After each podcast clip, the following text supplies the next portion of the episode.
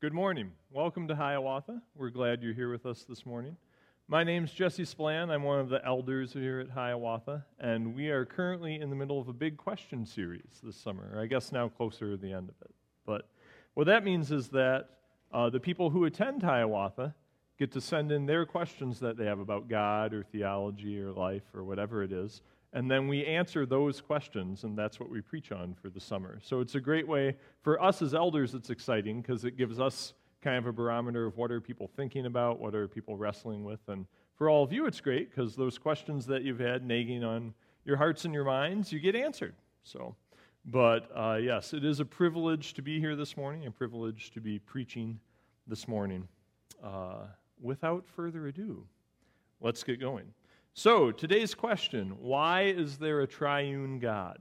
So, a nice, easy question, short sermon. Um, so, a few things by way of introduction before we answer the question. Very important in a series like this, and especially with a topic like this. First, a reminder that a sermon is not a class. This is not going to be comprehensive. Now, because we're talking about the Trinity, there's no way it could ever be comprehensive, even if we took the rest of our life. But this is in no way going to attempt to be anywhere close to comprehensive. A sermon is not a class. We're going to talk about a few things. There are a lot of other things we could have talked about here on the same topic that would be uh, just as beneficial and just as interesting and exciting, but uh, I picked a few, and uh, we'll see why as we go on. And then, second, by way of introduction, I'm going to give a uh, definition and a extremely partial, very brief explanation of what we mean when we use the word triune or trinity. And I'm going to use those words interchangeably this morning. So, when we talk about trinity, we're talking about God. And as Christians, we believe there's only one God, not multiple gods. But we have God the Father, Jesus, God the Son, and God the Holy Spirit. And it's like, well, that sure sounds like three gods, not one God. So there are three statements we use that uh, explain this paradox. First statement there is one God. Scripture is very clear that there is one God. God says in Deuteronomy, I am God, there is no other. In Isaiah, he says, I am jealous for my glory. I will not share it with another. I am the only God. He asks Israel, Do you know any other rock? No, there are none. From beginning to end, from everlasting to everlasting, I am God and there is no other. There is one God. The second statement God exists in three persons. As we read through the Gospels in the New Testament, Jesus is very clearly God. He is not just this man that God likes or that God gave supernatural power to, to do miracles and teach really well and be able to basically read minds and hearts and know what people are thinking. He is God. He is treated as God. He speaks about God as if they are equals. There are a few times where he makes statements to the religious rulers, and their response is literally to pick up rocks and drag him to the end of a cliff to try and kill him. And the reason is because the statements he made were saying, in effect, I am God, worship me. So, uh, Jesus is very clearly God, and then we see also the Holy Spirit is very clearly God. And they're distinct. Jesus prays to the Father. And it's not like he stands here and says, Father, blah, blah, blah. Okay. So, God exists in three persons. And the third statement, each person is fully God. So, this is where the math breaks down, because the math is not 1 plus 1 plus 1 equals 3, nor is the math 1 third plus 1 third plus 1 third equals 1, nor is the math 1 cubed, 1 plus 1 plus 1 equals 1 is as close as we can get, which is technically still not 100% accurate, but it's good enough for uh, our purposes. But there you go. So that is uh, a definition and a partial explanation, which leaves many questions. There is one God. God exists in three persons, each person is fully God. And you'll notice if you take any one of those three statements away, you don't really have an issue. You have other issues with how the Bible presents God, but in terms of the logic of it, you don't have an issue anymore. But those three, it's a paradox. It's true, and we can't fully understand it. Logically, it doesn't make sense, but Scripture very clearly presents God in this way. This is who God is. And you'll notice the question there on the top of the page is not, how does the Trinity work? Or explain the Trinity to me. The question is, why is there a triune God? Why does God exist as a Trinity? Versus existing as a monotheistic God that uh, does not exist in three persons? Or why is it not polytheistic? Poly meaning many, mono meaning one. Why are there not many gods? So, why does God exist as a, as a Trinity? Why is there a triune God? So, second partial explanation. So, this diagram might be helpful for you. If great, if it is great, if not, just ignore it. So, you've got the Father, the Son, and the Holy Spirit, and there's one God. So, the Father is God, the Son is God, the Holy Spirit is God. But they exist as three persons. So, the Father is not the Son. God the Father did not die on the cross for our sins. The Holy Spirit is not the Father. The Holy Spirit did not send the Son, the Father sent the Son. So the Father is not the Son, the Son is not the Spirit, the Spirit's not the Father, etc. So they are all God. There is one God. They exist in three persons, and the three persons are distinct. They are not each other. So, there's your very short, very incomplete, very confusing explanation of the Trinity. But just so that when we use the word triune and Trinity, when I say that throughout this sermon, that you kind of have a little bit of an idea of what that means. So now back to the question why is there a triune God? Now, there are two main ways that you could think about this question. And we'll use chocolate chip cookies as an example for both of those. So the first question is you could ask, why is there a chocolate chip cookie? Like, why do chocolate chip cookies exist? Why are those cookies chocolate chip? And the simple answer is it's like, well, because that's what a chocolate chip cookie is. Like, it's a cookie that has chocolate chips in it, so it's a chocolate chip cookie. That's why there's a chocolate chip cookie. So, the very short answer to this uh, big question is why is there a triune God? Because that's the way God is. In Exodus 3:14, Moses is talking to God. It's where Moses sees the burning bush and they're talking to each other, and God tells Moses to go to Egypt and talk to Pharaoh and talk to Israel. And Moses says, Well, who will I tell them sent me? If they ask, Why should we listen to you? Who sent you? What authority are you doing this with? God said to Moses, Tell them that I sent you. And Moses says, Well, what's your name? What name should I give? And God said to Moses, I am who I am. Now, this answer feels kind of like a cheat. It's like, well, that's not an answer. God's a Trinity because He's a Trinity. But it's true. It's like the chocolate chip cookie. Why is a chocolate chip cookie a chocolate chip cookie? Because it's a cookie with chocolate chips. That's just what they are. And Scripture very clearly presents that this is who God is. He is who He is. He is a Trinity. In the very nature, in the very essence of God, of who God is, Trinitarianism is part of that. The fact that there is one God who exists in three persons, and each person is fully God. That is how God's existence has always been. That's how God's existence will always be. James 1:17 James writes every good and every perfect gift is from above coming down from the father of lights with whom there is no variation or shadow due to change. God does not change. He has always been a trinity, he will always be a trinity. He is a trinity right now. That's who God is. All right, big question answered. We'll pray and we'll be done and everyone will be satisfied. no. So, you can also rephrase the question slightly, though, because there's another way to think about it. You can ask, why is there a chocolate chip cookie? And you can mean not why does this cookie exist as chocolate chip, but you can mean why is there a chocolate chip cookie versus a peanut butter cookie or an oatmeal raisin cookie? Why did you choose a chocolate chip cookie versus another type of cookie? And the answer to that with cookies is, of course, obvious because chocolate chip cookies are superior to all other cookies. So that's not from God's word, that's just my opinion. If you disagree, that's all right, it's not blasphemy. But you can rephrase the question, why is there a triune God, in the same type of way and ask, what are some things that are unique about a triune God? What are some of the unique characteristics and benefits of having God be triune? And that's how we're going to spend the rest of the morning is talking about that. It's like, okay, God exists as a trinity, but how does that benefit us? What are some of the benefits of God being triune versus if it was polytheistic and there were many gods, or if it was monotheistic and there was one God who wasn't a trinity? So let's pray and then we will talk about that question.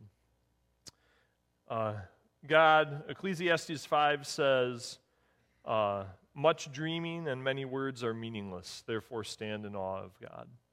And when we talk about the Trinity, it is we reach that point very quickly where it's difficult to do anything except stand in awe of you. The way that you exist is beyond our ability to understand. There are analogies we can use that can give us flashes of insight, but you are beyond our understanding. In Romans 11, it says, Your paths are beyond tracing out. That's not just that we don't understand you because we don't have enough information or we haven't spent enough time on it, That's not possible to fully understand you. Who you are and the way that you exist is beyond our ability to comprehend. And that's a good thing because a God that we have all figured out is not a God at all. I pray that uh, you would be with me as I speak. I pray that you'd help me not to blaspheme, which is very difficult not to do when speaking of the Trinity. And I pray, God, that we would be encouraged and uh, exhorted by your word this morning. All right, so we're going to look at three things, three benefits that we have because we have a triune God. There are a ton more that we could look at, but these three were picked. Uh, the second two are two of the most important things about a triune God, and this is just a cool thing about it. So, a triune God allows us to see the unseen and to know the unknown. In Exodus 33, Moses says to God, Please show me your glory. And God responds, I will make all my goodness pass before you, and will proclaim before you my name, the Lord. And I will be gracious to whom I will be gracious, and I will show mercy on whom I will show mercy. But, he said, You cannot see my face, for man shall not see me and live. And then in 1 Timothy 6, Paul writes about God God, who is the blessed and only sovereign, the King of kings and Lord of lords, who alone has immortality, who dwells in unapproachable light, whom no one has ever seen or can see. To him be honor and eternal dominion. Amen. So we see from these verses that God is unseen. God the Father is spirit. He does not exist with a physical body like Jesus Christ or like we do. And he's unseen. And so Moses wants to see him. Moses says to God, Show me your glory. And God says, I'll show you my goodness. I'll show you part of my glory, but I can't show you all of me because if I did, it would destroy you. People can't see me and live. And that's not like some assassin type of thing, like, oh, you see me and now you know too much, so I have to kill you. It's not like that. It's the idea of looking at the sun, and if you look at it too long, you'll go blind because it's so bright. It's that idea. God's goodness is so good and so intense that as sinful people, were we to see the fullness of who He is, it would destroy us instantly. We couldn't handle it. And so what happens is God sticks Moses like in a crack on a mountain and he puts his hand over Moses and then like walks by him. And once he's walked by, he takes his hand away, and Moses sees his back, but he doesn't see his face. He sees part of God, but he can't see the fullness of it. And then in Timothy, Paul writes, Yeah, God lives in unapproachable light. The light is so intense, it's so bright, you can't even approach it. And you can't see God. No one has ever seen him. So we've got this God who's unseen. But as people, with our five senses, sight is extremely important, and we want to see God. So now we've got this dilemma. We've got this God who exists that we want to see, but we can't because he can't be seen. Fortunately, Jesus comes on the scene. In John 10:30, Jesus says, "I and the Father are one." So Jesus is God. They are one. And then in John 14, Philip says to Jesus, "Lord, show us the Father, and it is enough for us." Jesus said to him, Have I been with you so long, and you still do not know me, Philip? Whoever has seen me has seen the Father. How can you say, Show us the Father? So Philip says, We want to see the Father. And Jesus might be thinking, Didn't you read the account in Exodus with Moses? You can't see the Father. He lives in unapproachable light. He can't be seen. No one has ever seen him. But you don't have to see him. Look at me. I and the Father are one. If you've seen me, you have seen the Father. So the fact that God is a Trinity, it makes the invisible God visible. It makes that which is unseen seen. When Jesus Christ became incarnated and took on flesh, now God is walking around. Now we can see God. First John, in First John, John writes, We saw God. We heard his voice. We touched him. We saw him right in front of us. So a triune God allows us to see the unseen. but it also allows us to know the unknown. In John 16, this is right before Jesus is about to be crucified, and he's talking to his disciples and telling them, I'm going to leave you now. And they're sad. They wanted him to stick around. And Jesus says, I still have many things to say to you, but you cannot bear them now. When the Spirit of truth comes, another phrase for the Holy Spirit. So when the Holy Spirit comes, he will guide you into all truth. For he will not speak on his own authority, but whatever he hears, he will speak. And he will declare to you the things that are to come. He will glorify me, for he will take what is mine and declare it to you. All that the Father has is mine. Therefore I said that he will take what is mine and declare it to you. In Romans 11, it says God's paths are beyond tracing out, that the, riches, the richness of his wisdom and his mind are beyond our ability to know. We cannot fully know God, he's more than we can know. His wisdom is richer, his knowledge is greater. It's beyond tracing out. If you tried to trace it, it wouldn't be possible. But the Holy Spirit guides us into truth. He guides us into knowledge we would not otherwise have or otherwise be able to have. And look at how that happens in these verses. So the Spirit guides us into truth. And what truth does He guide us into? Whatever He hears. And what does the Spirit hear? He hears what Christ tells him. But all that Christ has is from the Father. All that the Father has is mine, he says. So the Father has this knowledge, this wisdom, and then Christ shares in that because Christ is God. And then Christ shares that with the Spirit, who is also God. And then the Spirit, who for believers actually dwells within us, then reveals that to us and guides us into truth. So now we're able to know that which was unknown before. We're able to know that which we couldn't have known apart from God, at least not in any real meaningful way. So, a triune God allows us to see what's unseen and also to know what's unknown. And so now God is not unknowable. We can know him, not fully, but we can know him truly. And you can know things truly that you don't know fully. I know things truly about some of the components of my car and how they work, but I don't know it fully. There are other things I'd rather learn than the details of everything about how my car works. But I don't need to know it fully to know it truly. Similar with God, we can't know Him completely, we can't know Him fully, but we can know Him truly because He is a Trinity. Without a triune God, there is no grace. Some verses from the beginning of John. Uh, and when it talks about the Word here in the beginning of John, that's Jesus. The Word is Jesus. And you can see that if you read the context of the rest of John chapter 1, which we're not going to read the whole thing, but uh, the Word is very clearly Jesus. So in the beginning was the Word, and the Word was with God, and the Word was God. He was in the beginning with God. All things were made through him, and without him was not anything made that was made. In him was life, and the life was the light of men. The light shines in the darkness, and the darkness has not overcome it. So again, this idea that Jesus Christ is God. He was with God the Father from the beginning, and He is God. And if we read in the beginning of Genesis, we see that God created all things. And here in John, we find out that God did that creation through Jesus Christ, that Jesus was involved in creation itself. Moving on to verse 14. And the Word, Jesus, became flesh and dwelt among us. And we have seen his glory, glory as of the only Son from the Father, full of grace and truth. John bore witness about him and cried out, This was he of whom I said, He, uh, he who comes after me ranks before me because he was before me. For from his fullness we have all received grace upon grace. For the law was given through Moses, grace and truth came through Jesus Christ. So without a triune God, there is no grace, because grace comes to us through Jesus Christ the Son.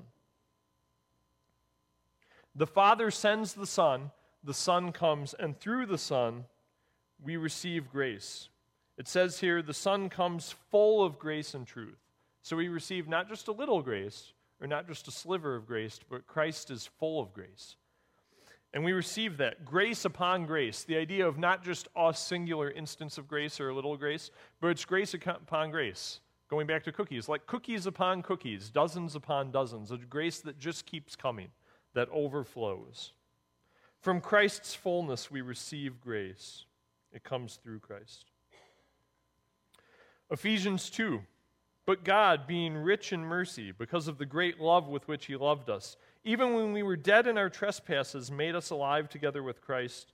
By grace you have been saved, and raised us up with Him, and seated us with Him in the heavenly places in Christ Jesus, so that in the coming ages He might show the immeasurable riches of His grace and kindness towards us in Jesus Christ.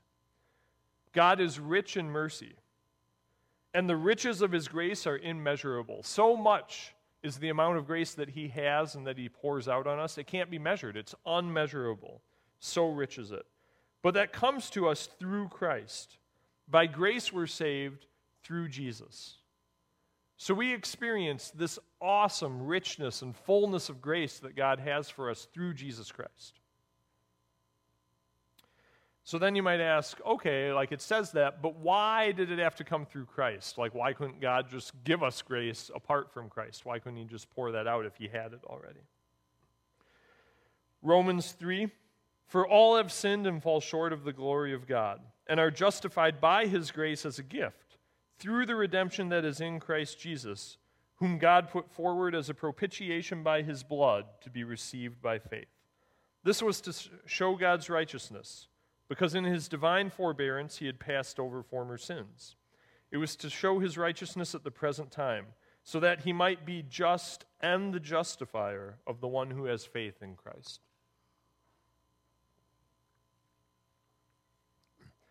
So, word definition propitiation, if you're not familiar with that word, that word refers to the turning aside of God's wrath.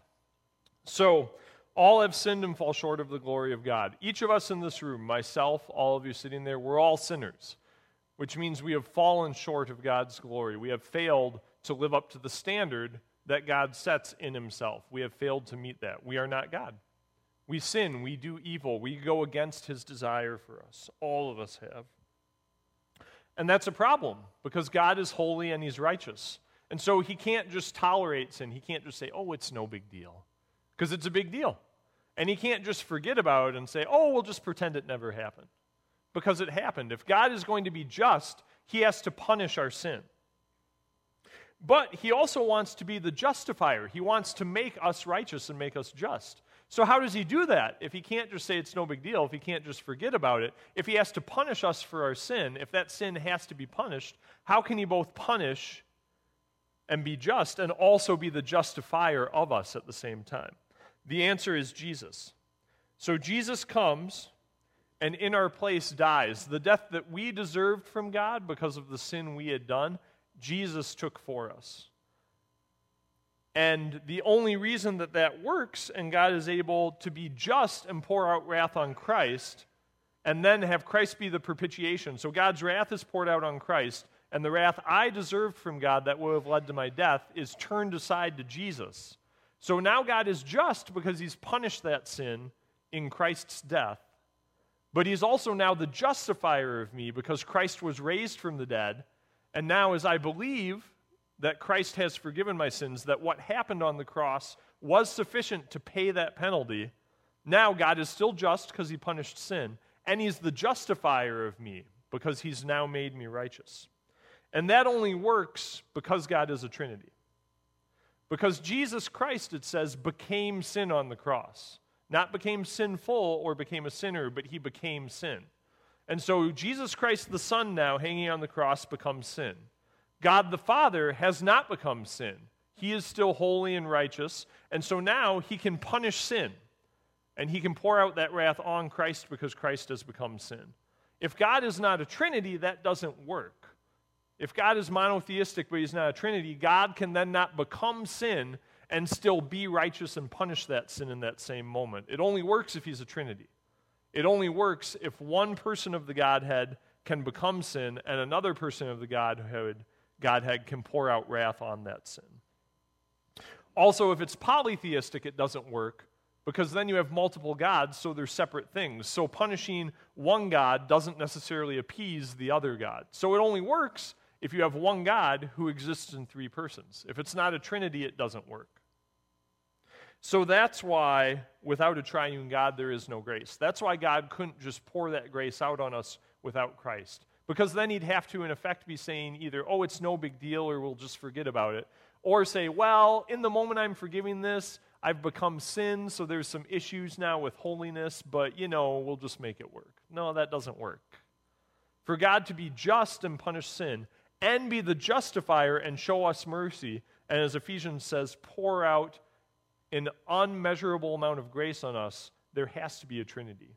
One person of the Godhead has to die and be punished, but another person has to do that. Without a Trinity, there is no grace.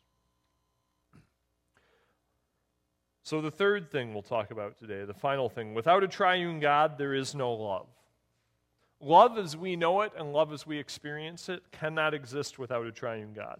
And I don't just mean the love we have, those of us who are believers in relationship with God, the love He has for us and the love we have for Him. Anyone in this room, even those who don't believe in God, who have love, whether in your family, with your friends, with your children, with your spouse, uh, with your parents, whatever it might be, love as we know it cannot exist without a Trinitarian God.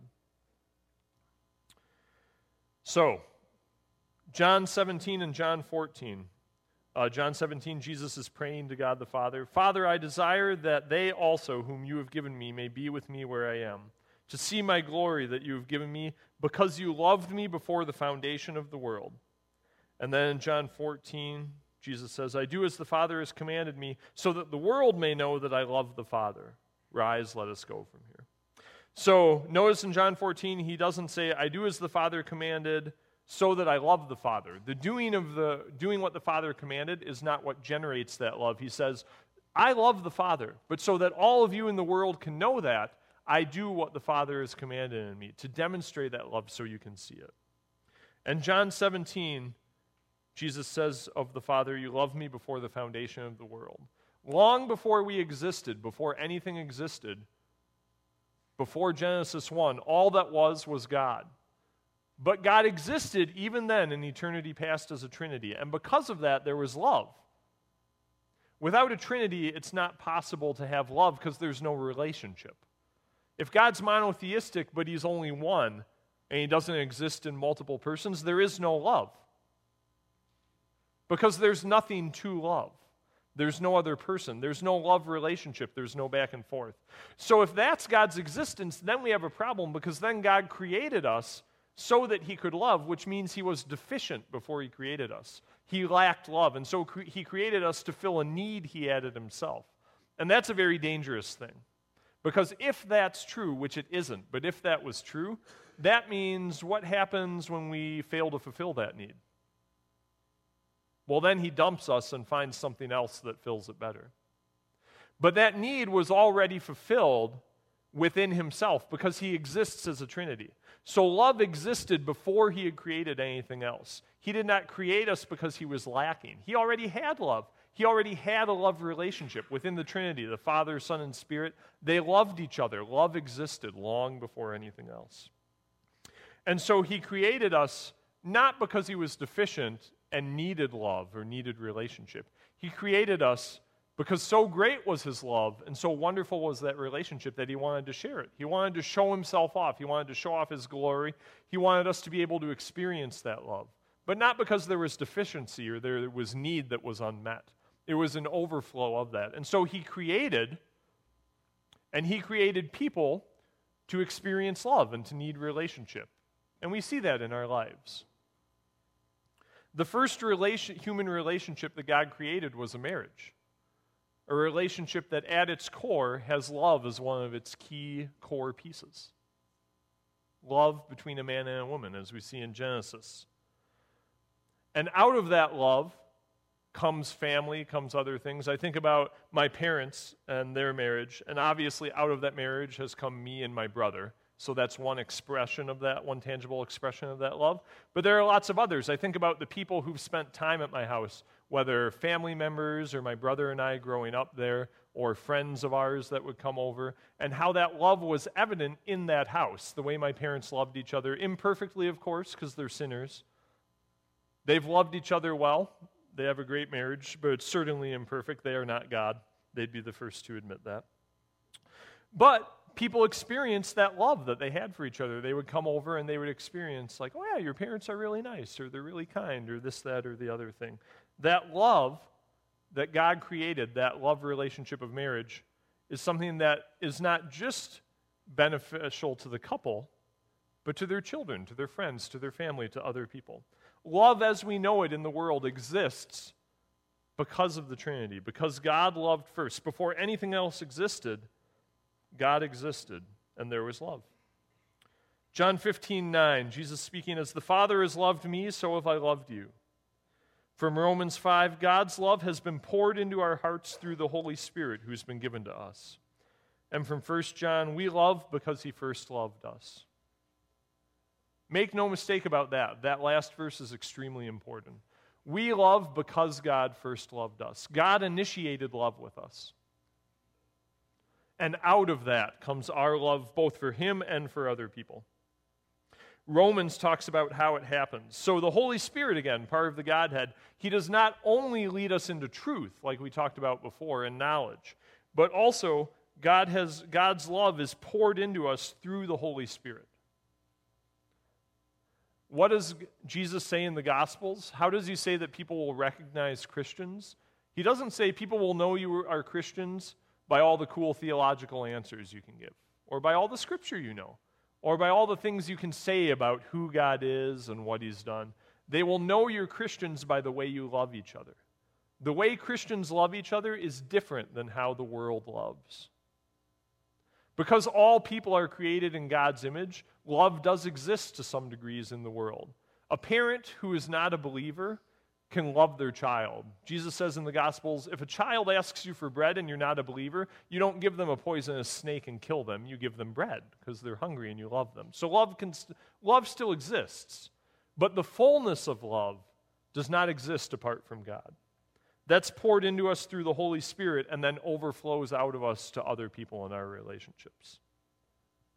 Love comes from God through the Holy Spirit and through what Christ did on the cross. His death and his resurrection is what makes it possible for us to love. God takes us from enemies in that moment, not just to friends, but to family. He brings us into his family. And now we share in the grace that he has. Now we share in the love that he has.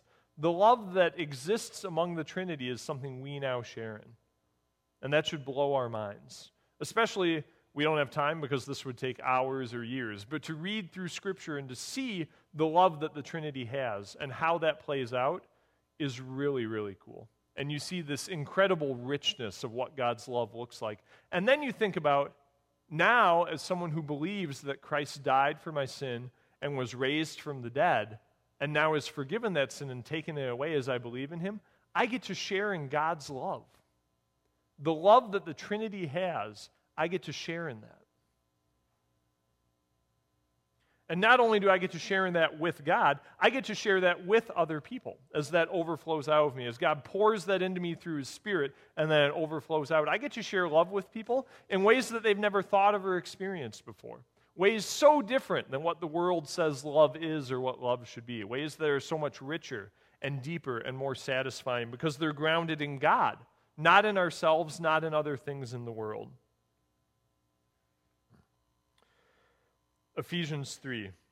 Uh, so, Paul here is praying for the Ephesian church, and he prays that they would uh, know a bunch of different things about God, and then says, I want you to know these things so that Christ may dwell in your hearts through faith that you, being rooted and grounded in love, may have strength to comprehend with all the saints what is the breadth and length and height and depth, and to know the love of Christ that surpasses knowledge, that you may be filled with all the fullness of God. So, a few fun things in here. Notice that God has a four dimensional love here. To know the breadth and length and height and depth of his love. And also, that he wants you to know the love that surpasses knowledge. It's like, well, that's great. How do I know something that surpasses knowledge?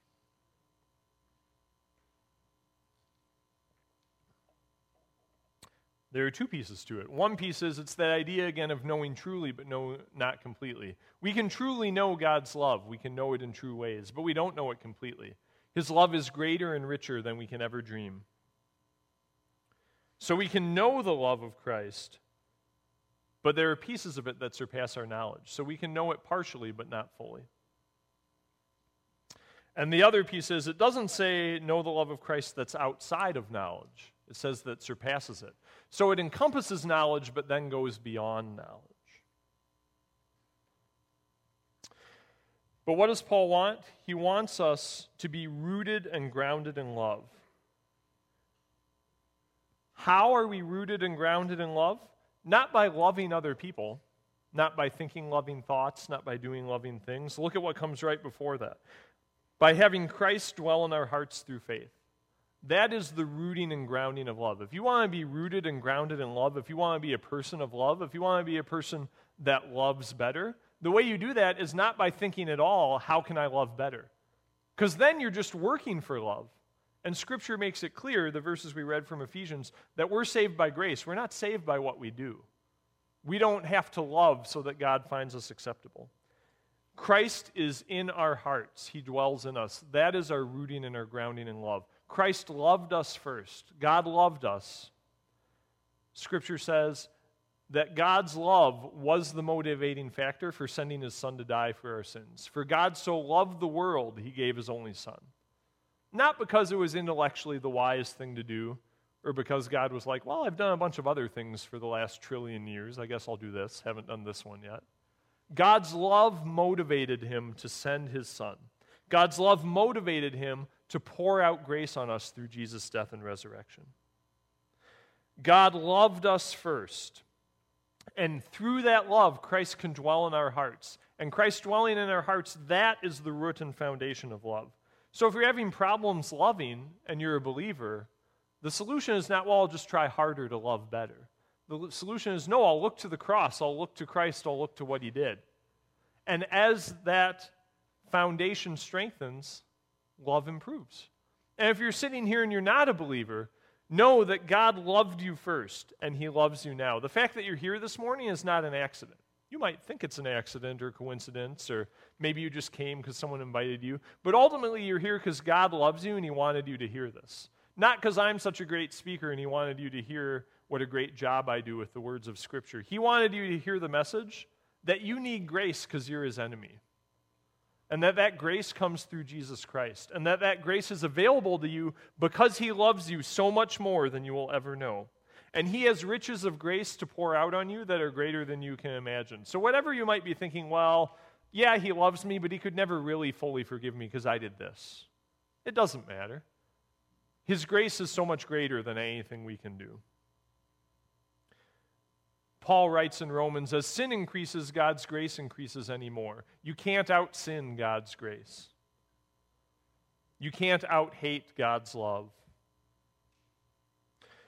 So, to be rooted and grounded in love is to have Christ dwell in your hearts through faith. And what is the outcome of that, according to these verses in Ephesians? That you would be filled with all the fullness of God. To be filled with the fullness of God is not to have this book memorized and be able to quote it at a moment's notice. It's not to have read through Grudem and know all the answers to all the systematic theology questions. There's certainly nothing wrong with memorizing Scripture. There's certainly nothing wrong with theology and thinking through some of that. But those, having those types of things, are not the fullness, being filled with the fullness of God. To be filled with the fullness of God is to have Christ dwell in your heart through faith, have the grounding of love, and to know that love through knowing Christ. To know Christ is to be filled with the fullness of God. And that increases. The more we know Him, the better we know Him, the more that increases and the more that fullness exists. Those of you who are married, that's reflected on the human level. Those of you who've been married for 10, 20, 30 years, you know your spouse. And you knew them somewhat well when you got married, better than probably most other people did. But then you got married and found out there was a lot you didn't know about them and you got to know a lot more about them. And you continue to know more about them. And as you know more about them, your relationship is fuller, your marriage is fuller. There's a riches, richness that exists there. Without a triune God, there is no love. Without a triune God, without God's love for us, we can't love each other. Without Christ dwelling in our hearts, we can't have that root, that foundation of love, from which comes fullness of God, being filled with the fullness of God. In conclusion, first, stand in awe of God. God is triune, and there are pieces of that we don't understand. And there are pieces of that we will probably never understand. But we don't have to understand it to believe it's true. And there are things we see in Scripture that show enough of pieces of it. It's like, okay, I can see how this piece works out in the benefit of that. I can see how this piece works out in the benefit of that. To see truth in that, to see it's not just, well, that's just someone's crazy talk that doesn't make any sense. Stand in awe of the triune God. Rejoice that God as a Trinity makes it possible for us to know Him more fully and see Him more clearly. We know Him in ways that would have been impossible to do without the Trinity. We see Him in ways that would have been impossible to see without the Trinity. Rejoice that God, being rich in mercy, has offered us the immeasurable riches of His grace in Jesus Christ. To all of us this morning, the richness, the immeasurable richness of God's grace is offered in Jesus Christ. And we all need that. For those of us who believe, we need that immeasurable richness again today, just like we did yesterday, and the day before, and the year before. For those of you who are here who haven't experienced that yet, there is immeasurable richness of grace available to you right now through Jesus Christ. And if that perks your interest and you're curious about that, if you came with someone today, ask them about that. If you didn't come with someone today and just wandered in, I'll be down front after the service. Feel free to come up and ask me about that. Finally, know that God loved as a Trinity long before anything else existed, and that we love because He first loved us. That the richness and the fullness of love comes through a relationship with Christ because love is something that existed outside of us, outside of our relationship with God. It existed within the Trinity, within the Godhead. Let us pray. God, we stand in awe of you uh, as a triune God, a God that we love and that we know, but that we can never fully understand. We thank you, God, for the grace that you've shown us through your Trinitarian self, for the love that you've shown us, for the experience of those things we could never have had without your nature being Trinitarian. We praise you, God, for who you are. We thank you that you've shown us grace and that you love us. We pray that today, God, at the baptism and at the picnic, as we uh, experience different demonstrations of that and reminders of that, and throughout the rest of our day, God, that we would go and experience your grace and your love anew in deeper and richer ways than we have before. Amen.